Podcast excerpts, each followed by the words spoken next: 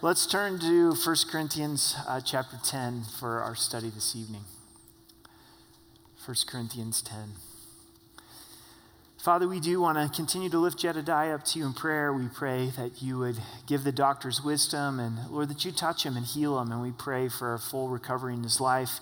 May he continue to give strength and wisdom to his parents. And we thank you for their knowledge and this great adventure of faith that they're on. And where would you provide for them? Would you give them smooth travels as they get on the plane uh, tomorrow? God, would you give us teachable hearts as we read your word this evening?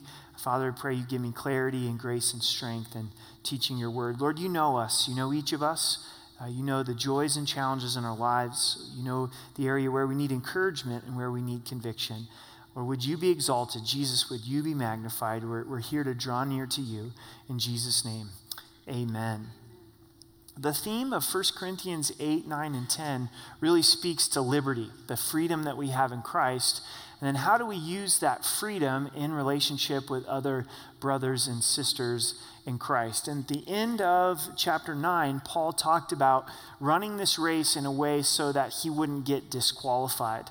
And then chapter 10, he gives us an example of a group of people that did get disqualified. And it was the children of Israel that came out of Egypt but didn't get to go into the promised land. When we talk about being disqualified, we're not talking about no longer being the child of God.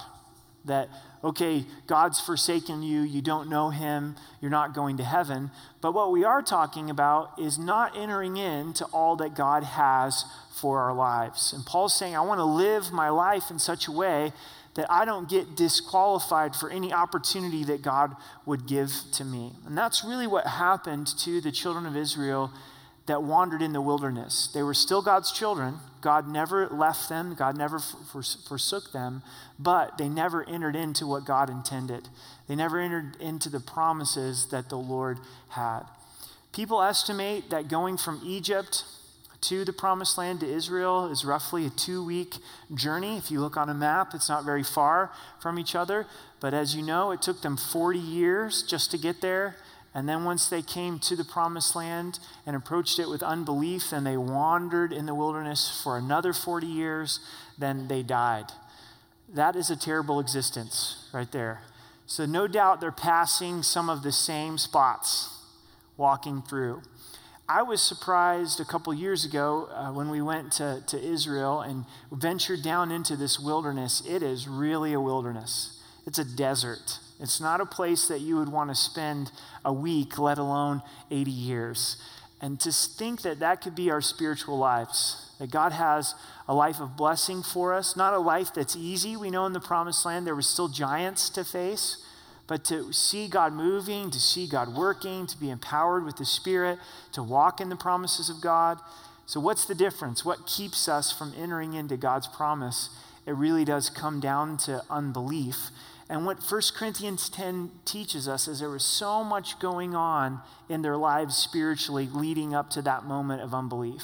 It wasn't like they got to the promised land and they're like, oh, I don't trust that God can defeat the giants. They hadn't been walking with the Lord all up to that point. So this chapter gives us a lot of insight, a lot of good, good challenges. Verse 1 of chapter 10 Moreover, brethren, I do not want you to be unaware that our fathers were under the cloud, all baptized through the sea. All were baptized into Moses in the cloud and in the sea. So he's taking them back to this group of people. They walked underneath the cloud in the wilderness. We're going to see what God did for this generation. As they are going through the wilderness, God provided shade. They were literally led by the cloud. If you were walking through the wilderness, wouldn't you go where the shade was? And so God literally provided a cloud, and the scripture says they were under the cloud.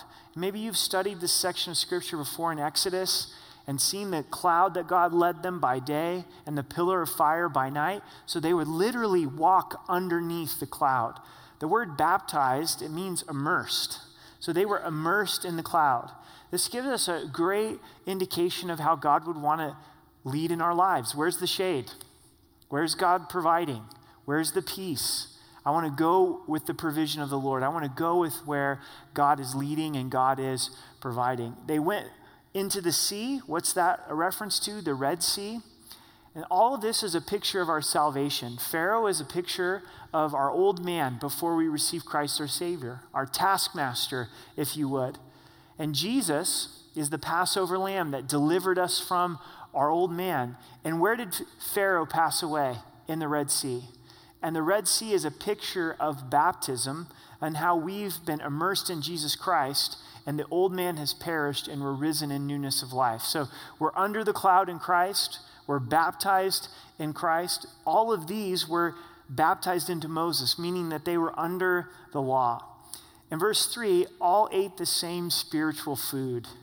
An amazing story of God's provision through the wilderness. God gave them manna by day. Every day, the Lord provided manna for them, except for on the Sabbath. They were allowed to collect enough for the Sabbath day so that they wouldn't have to work. When they got into the promised land, God stopped providing the manna. They all ate of the same spiritual food. Now, who also claimed to be manna from heaven? Jesus. In the Gospel of John, he said, I am the manna that's come down from heaven. How do you get through every day? Hopefully, it's through Jesus Christ. He is that daily provision for us to get through life. I don't know if you've noticed, but God's design for life was not for it to be easy. Don't you wish that it was? Aren't you just kind of waiting for that breakthrough? Like, oh, maybe when we get to this point in life, things are, things are just going to be easy. God's designed life in such a way that we need that daily provision of Christ. He's our manna. He's the bread of life. They all ate of the spiritual food. So all of this is pointing to Christ. We're in Christ. He is the cloud. He, he is the, the water of baptism. And He is the bread from heaven that daily meets our needs, that was broken so that we could be made whole.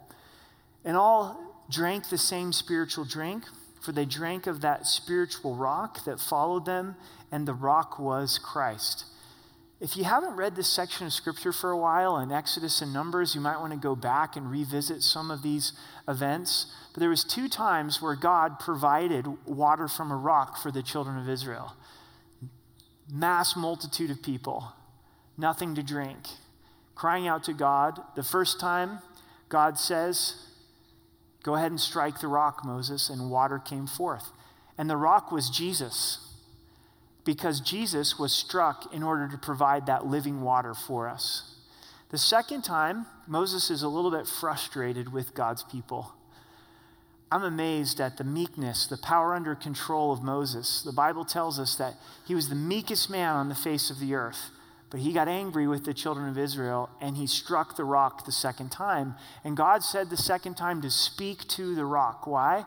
Because the rock is Christ and Jesus was only struck once to provide the living water. And the scripture tells us that Moses didn't fear the Lord, he didn't hollow the Lord, he didn't honor the Lord in the proper way. God wasn't upset with the people, but Moses was. And because of that, Moses didn't get to go into the promised land. But both of those incidents, it was Christ, and it was pointing to Christ being the rock that was struck for us so that we could experience living water. Church, this is exactly what we need tonight. It's the middle of summer. About this point, if your kids are in school, you start thinking, oh, August is coming. If you're in District 49, you have four weeks until school starts again. And you start thinking about school clothes and, oh, and all these things that weigh upon you. And couldn't summer break just go to September 30th, you know? It's nice when the kids are out of school school's more flexible and all those kinds of things. And we need the water that only Jesus Christ can provide, the living water. He's the only one that can satisfy.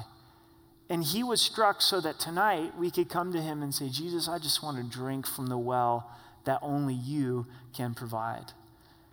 What was the children of Israel guilty for in their history going forward? Is that they hewn cisterns, wells, they forsook the, the well of God and they tried to find satisfaction outside of a relationship with the Lord. Nothing was created to be living water other than Jesus Christ. If you're married and you're expecting your spouse to be living water, that's a really unfair expectation. You maybe have never thought of it this way, but you're asking them to be Jesus. They were never created to be Jesus. Only Jesus can be your living water. That's an unfair expectation. Maybe your kids, you have put them in a place where you're expecting them to be living water. That's a tough, tough requirement for kids to live up to. They're nowhere close to living water. They were never intended to be living water, but somewhere you got your wires crossed. Maybe you think the church is going to be that satisfaction for you. Man, church is amazing. God's people are amazing. But God's people are also sinners. My friend uh, always used to say that Christians are like a manure. You know, you get them too close together and they really stink, but you spread them out and they do a lot of good, right? And there's an aspect to that. We do all really stink. We're, we're, we're sinners and we're thankful for each other. But if you get that misunderstood and you start looking to a body of believers instead of to Christ, you're going to find yourself in a place where you're really empty. Is it more education? Is it a better job? The list goes on and on. The rock is Christ. And from Christ came this spiritual drink, and that fountain is still flowing. The fountain of living water that Christ provided is still flowing. There's free refills that we can come to the Lord. But if you're like me, I can tend to get busy, get for, forgetful, get distracted, and not enter into that place of drinking of that living water. In verse 5, but most of them God was not well pleased, for their bodies were scattered in the wilderness. So, verses 1 through 4 is all that God did for Israel. And then verses 5 through 10 are all the things that Israel did wrong. And God says of most of them, he was not well pleased, for their bodies were scattered in the wilderness. God is gracious because he was only well pleased with two of them Joshua and Caleb. They were the only two that got to go into the promised land of this generation because they were the only ones that saw the giants through the eyes of faith. The scripture tells us that we walk by faith and not by sight. What pleases the Lord? Faith. That's what they lacked, and that's why they didn't please the Lord. Of all generations that you would think would have faith, it would be the generation delivered out of Egypt. They saw all of the plagues. They saw God parting the Red Sea and Pharaoh's army drowning. They ate manna every stinking morning spiritually from the Lord. That would be nice. God's providing breakfast. You just, kids, you hungry? Go get it. It's right there. It's manna Cheerios. It's, it's, it's right there for you. You, you, you can have it. Manicotti, go for it. It's yours. Come on. Oh, manna, there it is. God's providing for them in, in these amazing ways. The scripture tells us their shoes didn't wear out, their clothes didn't wear out. This cloud every day, this pillar of fire, amazing victories that God brought in their life, but that when it come right down to it, they didn't trust the Lord. If we're waiting for signs and wonders to build our faith, it'll never come. If the resurrection of Jesus Christ isn't enough to trust Christ, then we'll always be lacking in faith. If you're taking notes, there's five things specifically where they went wrong that we're warned about in this section. Now, I want to fast forward to verse 11 because it brings us to a place of attention. So let's look at verse 11, then we'll go back to verse 6. Now, all these things happened to them as examples, and they were written for our admonition, upon whom the ends of the ages have come all of Scripture is written for us, for our learning, for our exhortation. And God here specifically tells us that. Okay, experience is the best teacher. Would you agree? Bar none, experience is the best teacher. But why does it always have to be our experience? Why do we always have to learn personally? We can learn from other people's experience. I got to tell you right now, July 1st, 2015, in the sanctuary of Rocky Mountain Calvary, this is the most comfortable place to learn. If you're taking notes, if your heart's open, if my heart's open, if we learn from these things, man, we're going to be blessed. The things that Israel struggled in, I think, are things that we're all going to struggle in as well. This is a group of people that love God, that wanted to follow God, that wanted to enter into God's promises. They got sidetracked. So the things that are going to sidetrack them would be the same things that would si- sidetrack me and sidetrack you as well. So, the first thing that we see in verse 6 now these things became our examples to the intent that we should not lust after evil things as they also lusted. So, number one, they got off track because of lust. And right now, your mind is probably going to the sexual arena, thinking that that must have been the area that they fell into lust. And we'll find that there is sexual immorality in a few more verses, but the scripture is actually referring to Numbers 11. And interestingly enough, it was the desire for meat, it was the lust for meat. Lust can enter into every area of our life, including sexual sin, but not just to the exclusion of sexual sin. Here they were going through the wilderness, and if you read Numbers 11, they're going, oh man, it was so good back in Egypt. Now, was that a true statement? They were slaves in Egypt, they were treated horribly in Egypt, but they started saying things, oh, do you remember the leeks and the onions? It's like, they weren't accurately remembering their time of slavery, just like we don't accurately remember our time before Christ. And they got sick of God's provision, they got sick of the manna. I'm tired of eating all of this, saying, God, would you just give to us meat? I just, I just want some meat. So God says, okay, here's a whole bunch of quail that's going to come for you. And the scripture tells us they lusted so bad for the meat, they didn't even bother to cook it. And they just started ripping open the flesh and, you know, just this quail coming out, all this blood on their beards. And it was gross, you know? And so God judged them for that. But how many times do we get to a place where we're just not content with what God's provided? I'm tired of this job. I'm tired of this house. I'm tired of this spouse. Hope not, right? And we say, oh, I just, it used to be so good back then.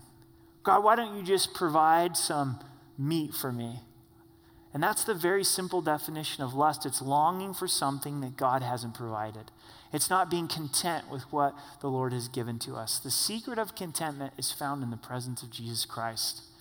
Hebrews 13, 5 and 6 says, Let your lifestyle be without covetousness, for he has said, I will never leave you or forsake you.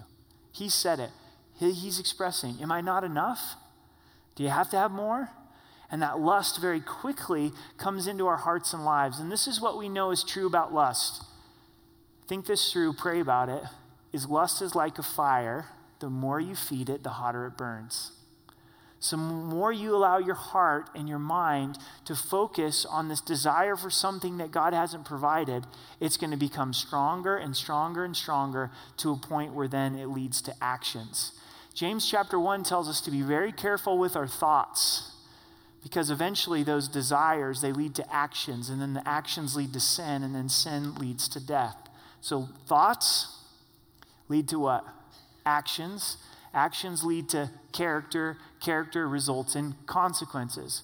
So the battles in our mind to bring every thought captive to the obedience of christ. We live in a culture of lust don't we?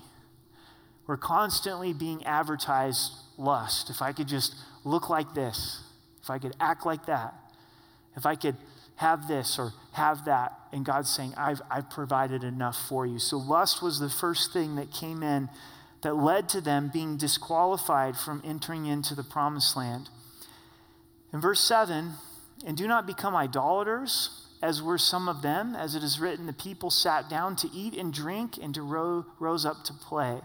So, number two, idolatry, and write down Exodus chapter 32. This is the golden calf experience. Moses goes up to receive the Ten Commandments. They get nervous that Moses is gone. They tell Aaron, Why don't you build us a golden calf? And they rise up in idolatry. And the scripture tells us that they rose up to eat, to drink, and to play while Moses was gone. What is ironic about this is the Egyptians worshiped a golden calf. God had delivered them from the Egyptians. This is really throwing in the face of the Lord what God had done. And if you read that section in Exodus 32, they actually were, were attributing their deliverance to this idol instead of to the Lord. And how quickly they went into idolatry. This was fast. This wasn't generations, this is the same generation. Not too long ago, they'd been delivered out, out of Egypt. And when we go into idolatry, we're attributing the deliverance that God has brought into our lives to some false God, to some false image. We talked about idolatry also in our study of 1 Samuel this last weekend. And the understanding of idols is there was a philosophy behind the worship. And could it be that idols have come into our hearts and in our lives? That's going to disqualify us. It's a heart issue. How do we get to the place where we're, not caring about the Lord? We're not caring about the body of Christ. All we're caring about is our pleasure at that moment. Idolatry is entered in. The very simplest level, this is a worship issue. There's a worship problem. They'd gotten their eyes off of the one true living God, and now they're worshiping this golden calf. Do you know the last thing that John the Apostle wrote to us in 1 John? He writes this excellent letter on love. He says, My dear little children, beware of idolatry. Keep yourselves from idols. He knew that idols was the antithesis to love, it was the enemy of love. So, number two, idolatry kept them from the promised land. In verse 8, nor let us commit sexual immorality as some of them did. And in one day, 23,000 fell. So, number three, what disqualified them? Sexual immorality. And you can write down the book of Numbers, Numbers chapter 21, as they fell into sexual sin, or excuse me, Numbers chapter 25. Numbers chapter 25. It's an amazing scene in the history of the nation of Israel. God begins to bring death upon their camp. 23,000 die in one day. And then one priest went into a tent where sexual sin was taking place, and he took a spear and he actually put it through the couple. And he said, I'm going to put an end to this sexual immorality. And that ended God's judgment of wiping people out in that, in that moment. I mean, that's pretty intense. I don't know of anything that really gets more intense uh, than that. And you're like, is that really in the Bible? Yep, it's in the Bible. Numbers 25, you can read it through. Uh, now let's talk about this on a heart level a little bit.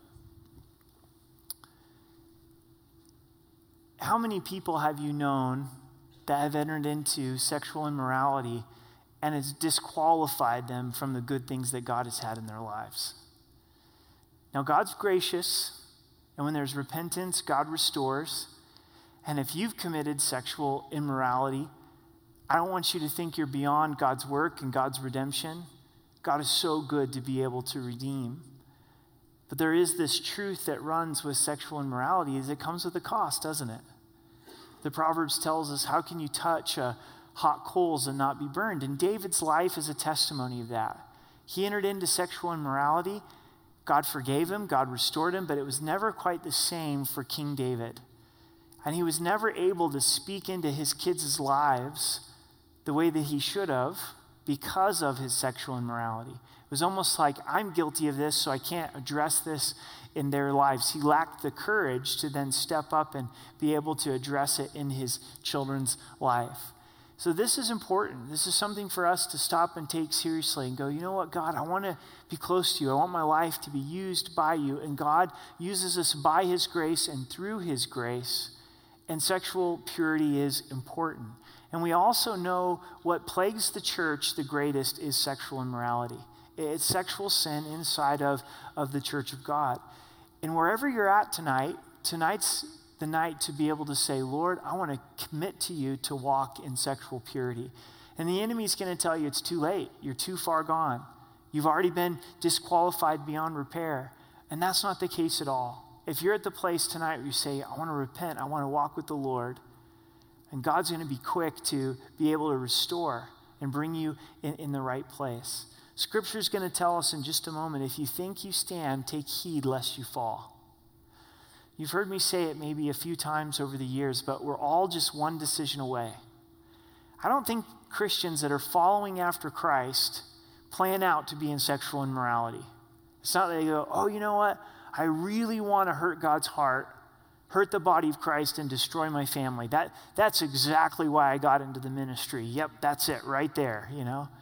No one ever plans to be in that place. And all of these great men and women, if they can fall in these areas of lust, fall in these areas of idolatry, fall in these areas of, of sexual immorality, then man, So too for us. We're just, we're just one, one decision away. In what areas is the Holy Spirit speaking to your heart and your life in this area of sexual purity? Is He saying, hey, watch your thoughts? Hey, hey watch your conversations. Watch your relationship with that, with that person. Man, if you're walking in sexual purity, continue to draw near to the Lord. I think that that's the greatest legacy that you can leave for those that will come behind you. If, if you have children, grandchildren, if you're single, people are watching, it's a, a tremendous legacy. You know, as we're going through the New Testament here, sexual purity is just going to be hit over and over again in these epistles. It feels like I was just talking about this in chapter 6. Do you remember that? You know, I was up here blushing, and, and then in chapter 7, I was addressing it again, and there it is again, and, and, and I'm blushing again in chapter 7, and now we're, we're in chapter 10, and there it is again, and it's like, man, it must be really important to the Lord, right? He knows it's important uh, in our lives. And so we need to take heed. We need to examine our hearts and, in our lives. And then verse 4 Nor let us tempt Christ, as some of them also tempted and were destroyed by the serpents. Now, this is fascinating in Numbers chapter 21. Is notice it says that they tempted Christ. Christ didn't just come on the scene in the pages of Scripture. Christ is God, and they're tempting Christ by their complaining. That's why how that they were tempting Christ. So God sends these serpents to start biting them. If you've noticed, if you just feel like your soul is bitten, uh, I just feel like I'm, I'm bitten. You know, it may be because of complaining. God just has a way of, of dealing with us in our, in our complaining. So they start to die from these snake bites. So God speaks to Moses and say, lift up a, a bronze serpent. That's kind of weird, isn't it? Here they're bitten by snakes, lift up a bronze serpent.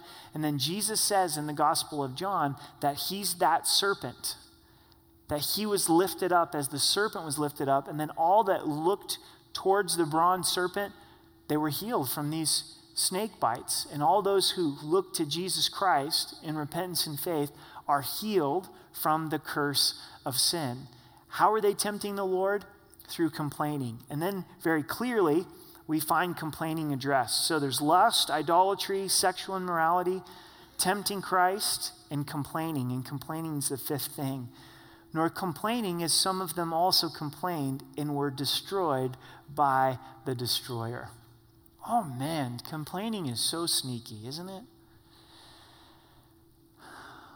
You might go, oh, you know, thankfully by God's grace, I'm walking in sexual purity tonight. I don't think there's any idols in my life, but I'm sure a grumpy Christian. I don't know why, but I think I pretty much have the gift of pessimism most of the time.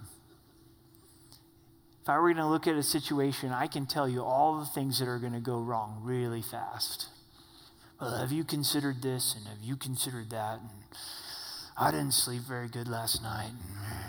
You know this coffee's not just quite right. We're going to need to get some different beans and all these different things that come to my mind, you know. And rejoicing in the Lord is a choice. Complaining is a choice. And complaining is sin.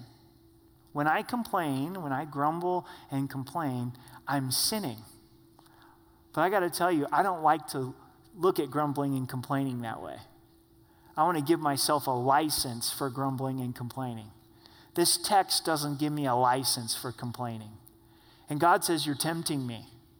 Why are you tempting me? Because you're not thankful for what I've provided for you. You're not thankful for my very presence that's with you. This is a profound thought. You guys ready for this? Is complaining leads to more complaining, and thankfulness leads to more thankfulness. When we get into that mindset of woe is me and I'm so tired of this and why does this can't this change? We've got the wrong perspective of life. Jesus told us it's going to be tough. We know that. We can accept that.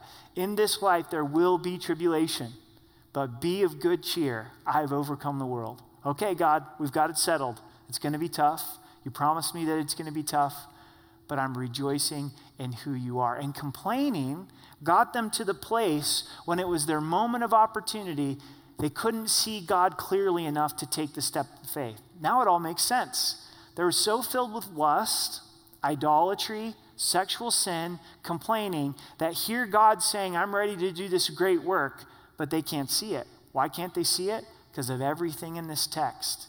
And it affects the way that we see the Lord. But when we choose to rejoice in the Lord, not going with our feelings, not going with our emotions, God, I know you're good. I know you're merciful. I know you're long suffering. This morning in staff devotions, we were talking about Psalms 36. And a lot of the Psalms, they begin with honesty before God. And we get to be honest before God. Like, God, this is really difficult. I don't understand this. Why are the wicked perishing? But then there's a transition in the Psalms where the psalmist starts to focus on God, you're merciful, you're gracious, you're faithful, and the things that God has done for us. And that's what, where we have to make a transition. Okay, God, I'm being honest. This is really difficult, but you're merciful. It's easier said than done. I'll be completely honest with you. This is an area of my character that I'm seeking to grow in. I don't often outwardly complain. I, I don't, you know, and so because of that, I kind of feel better about the condition of my heart.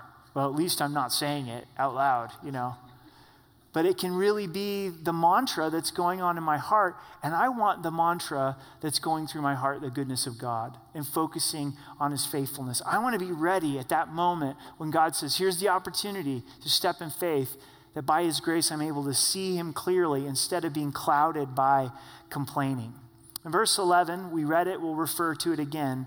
Now, all these things happened to them as examples, and they were written for our admonition upon whom the ends of the age have come. Verse 12. So, in light of this, therefore, let him who thinks he stand take heed lest he fall. It's a powerful warning. Here's the application. The scripture is telling us this is what you do with these five things that I've warned you in. If we've just given ourselves the pass, oh, I've got that one, got lust, got idolatry mastered, doing good, doing good, doing good. And God says, Take heed if you think you stand, lest you fall. As you study the kings in the Old Testament, most of them fell when things were going well. It's much more difficult spiritually to handle the blessings of God than sometimes to go through the trials that God allows in our lives. Because what happens? Pride comes in. Once pride comes in, then the fall is certain they go hand in hand. I've, I've got this. Underneath the sexual sin was this issue of pride. Underneath the idolatry was pride. Underneath the lust was pride. It was a dependence upon self instead of dependence upon the Lord. Verse 13 is worth memorizing, worth underlining, living out in our lives. No temptation has overtaken you except is common to man. Do you believe that tonight? What does our flesh tell us when we go through temptation to sin? I'm the only one that's ever been tempted like this. Nobody else understands. If they only understood how I was raised. Now, I'm sorry for what you went through and how you're raised, and I know that it was extremely difficult. But God doesn't give us a pass on sin because how we're raised. God doesn't look down and go, Well, Eric, you're free to go on sin because of how you were raised. I'm, you know, I'm really sorry that you went through that as a kid and it was really unfortunate. So now you can just sin all you want. God doesn't do that. Well, you know, we're Irish and the Irish, they have tempers. And so God, you know, I'm pretty much just going to have a temper. That's the way it is. And God says, no, it, it's common. It's common. Everybody has gone through this. Maybe not the next person sitting next to you, but somebody else in life has gone through the exact same temptation that you or I have gone through. But we want to tell ourselves, no one has ever been tempted like this before. And God says it's common to man. But God is faithful, who will not allow you to be tempted beyond what you are able. So we contrast the temptation with the faithfulness of God.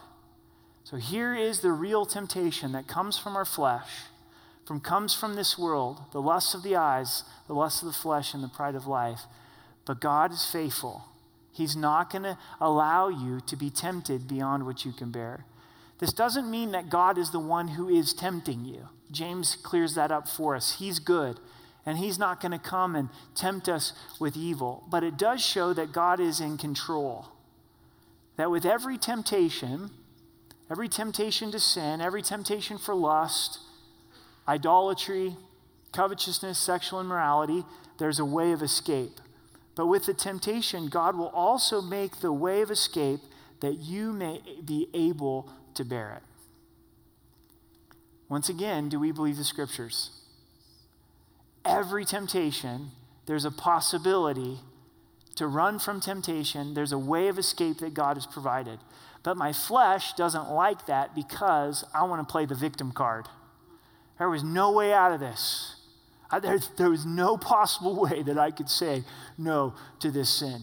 You should have seen the way they cut me off. And then they flew the bird. You know what bird I'm talking about. And it was on after that. There, there was no way of escape. God saying, Oh, there was a way of escape. It's called letting it go. I couldn't let it go.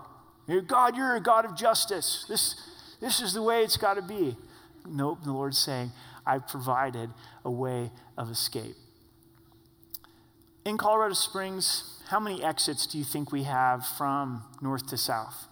Five? Seven? What do you think? 20? Four? How many of you guys think seven? Okay, how many of you think 20? Okay, you in the back? You think four? No, how many are you saying? More than 20? Wow. I don't know how many there are. That's why I'm asking you guys. I have no idea how many there are. But let's say that you're going from north to south, and it is the highway of temptation. And you're coming to the city limits of Colorado Springs. And I, I don't know for sure, but I think the first exit in city limits is probably Interquest Parkway. If not, just let's pretend that it is, okay? Can we agree on that? There's that big sign, that kind of sandstone sign that says Colorado Springs, and you're coming into to Colorado Springs, and it's the highway of temptation for our illustration. The way of escape that God provides is always the first exit. Always the first exit. So, on this highway of temptation, a lot of times, God's providing a way of escape, and it's the first exit. We ignore that and then we come to North Academy, right? And the Holy Spirit's like saying, okay, I'm gracious, so here's another way of escape. And we're like, well, this is kind of fun. I kind of like this a little bit. I think I'll stay on. I'm not really saying yes to sin, but I'm not really saying no to sin, so I'm going to keep going. And now you're to Garden of the Gods, right? And God's still saying, here's another way of escape, and I don't know. And by the time you get to Pueblo, it's all over. It is over, right? you have just full on committed yourself to going south, quite literally, spiritually, okay? So we have to remember let's say there's that temptation to get angry. Let's just all agree. We get, we get tempted to be angry. I get tempted to, to get angry and to, to blow my top. And the Holy Spirit is there saying, Eric, shut your mouth. Shut your mouth. I'm Irish. well, I'm not Irish, but I'm something, you know. I'm, I think that I think they really need to hear this, and the Holy Spirit's saying, "Nope, be quick to hear, slow to speak, slow to wrap." Nope. I, and before I know it, I'm saying things I shouldn't say, and in anger, and it it comes out. What what was the way of escape that God has provided? It was that first exit. Is that first one? Unforgiveness and bitterness is there, and God's providing the way of escape. He's pointing to the cross. He's saying, Look what I did on the cross. Look what I said to those who were killing me. Father, forgive them, for they know not what they do. Eric, I've forgiven you. Extend forgiveness. This is your time. Extend forgiveness. Choose forgiveness. No, I, I'm, i have the right. I'm going to stay, stay in this place. Here's, here's the way of escape. It's late at night. Everybody's asleep. You're going to go check the news, men and women. And all of a sudden, there's an advertisement to an inappropriate site that doesn't glorify the Lord. It's completely intentional. They're trying to rope you into sexual immorality, rope me into sexual immorality. And the Holy Spirit, before we even went to check the news, is saying, Don't go check the news. Get in the Word, go to prayer, have a glass of milk, go back to bed. You know? Oh, I just need to veg out a little bit. I just need to relax a little bit. The way of escape is always the first exit. Agreed? Always the first exit. We're going to take just a few more minutes as we close. Verse 13 is going to be our last verse tonight. I want you to turn with me over to Matthew chapter 4 because Jesus gives us an example of taking the way of escape. Jesus is not going to ask us to do anything that he hasn't already done. He gives us the model in Matthew chapter 4, and then he is the high priest that we run to in the midst of temptation. So we're going to look at Matthew 4 quickly and Hebrews 4 quickly, and then we'll be done this evening. Primarily going to read these sections to you. You'll quickly see the model in which Jesus uses. This is Matthew 4, verse 1 through 11. Then Jesus was led by the Spirit into the wilderness to be tempted by the devil. And when he had fasted 40 days and 40 nights afterwards, he was hungry. Now, when the tempter came to him, he said, If you are the Son of God, command these stones to become bread. But he answered and said, It is written, Man shall not live by bread alone, but by every word that proceeds from the mouth of God. Then the devil took him up into the holy city, set him on the pinnacle of the temple and said to him, If you are the Son of God, throw yourself down, for it is written, He shall give His angels charge over you, and in their hands they shall bear you up, lest they dash your foot against a stone. Satan quoted scripture, but he didn't quote it accurately. He left out important elements. In verse 7, Jesus said to him, It is written again, You shall not tempt the Lord your God. Again, the devil took him up on an exceeding high mountain and showed him all the kingdoms of the world and their glory. And he said to him, All these things I will give to you if you fall down and worship me. Then Jesus said to him, Away with you, Satan, for it is written, You shall worship the Lord your God, and him only you shall serve. Then the devil left him, and behold, the angels came and ministered to him. What did Christ use to overcome temptation? The Word of God. It is written. It is written, it is written. And he quoted small sections of scripture.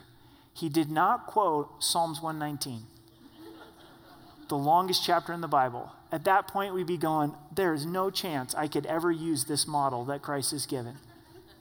He gives us something that's accessible to us. Sometimes the temptation gets so thick and we've been so defeated in a certain area of our lives, we cannot even see the way of escape anymore. We can't even think of a possibility that our lives would be different. And you've got to look to Christ and the power of His Word and start memorizing short section of Scripture that relate to a particular area of struggle that you know you always get tempted in and quote it out loud when you're tempted. If it is lust, go to BibleGateway.com and put in the phrase lust the word lust, and you'll find some great verses. If it's anger, find some verses. If it's bitterness, find some verses. Write them down, memorize them. There's power in the Word of God. That's your tool. That's what God has given to us. Hide God's Word in our heart that we might not sin against the Lord. Then let's look at Hebrews 4. Hebrews chapter 4. It's going to be familiar to a lot of you. Hebrews 4, verse 14 through 16. What I love about Jesus is he not only provides a model, but then he's the means to that model. He's not just a manual. Here's a, a bunch of instructions. He's Emmanuel, God with us. So we apply the word of God, we memorize it, we quote it out loud, but we also run to Jesus in that moment of temptation. Hebrews 4, verse 14 Seeing then we have a great high priest who has passed through the heavens, Jesus, the Son of God let us hold fast our confession, for we do not have a high priest who cannot sympathize with our weakness, but was in all points tempted as we are, yet without sin. Christ understands the temptation, but he never gave in to the temptation. He knows what it feels like. So when we come to him, we know he's going to be compassionate. So let us therefore come boldly to the throne of grace that we may obtain mercy and find grace to help in time of need. The temptation comes. Look for the way of escape. quote the word of God out loud. Run to Jesus Christ in that moment. Jesus, would you give me the grace and help right now to overcome this temptation? Then take the exit. Take the exit right then. Boom. God, you're providing the way of escape. You're providing an opportunity to walk away from this sin. You said you'd be faithful and you'd always provide a way of escape. So I'm looking for it. Help me find it, and I'm going to walk in that way of escape. So here's the big picture, gang, as we close tonight. You only got one life. You only got one life. I only got one life. And we can be the children of God, but not be walking in His plan for our lives. And one of the core values of our church, which means something that we focus on, is a simple phrase that we want to see the giants fall. And what that means is, is we want to experience the purpose for which God has saved us and called us. But the way to get to that place of trusting that God's big enough to defeat the giants is walking with Christ.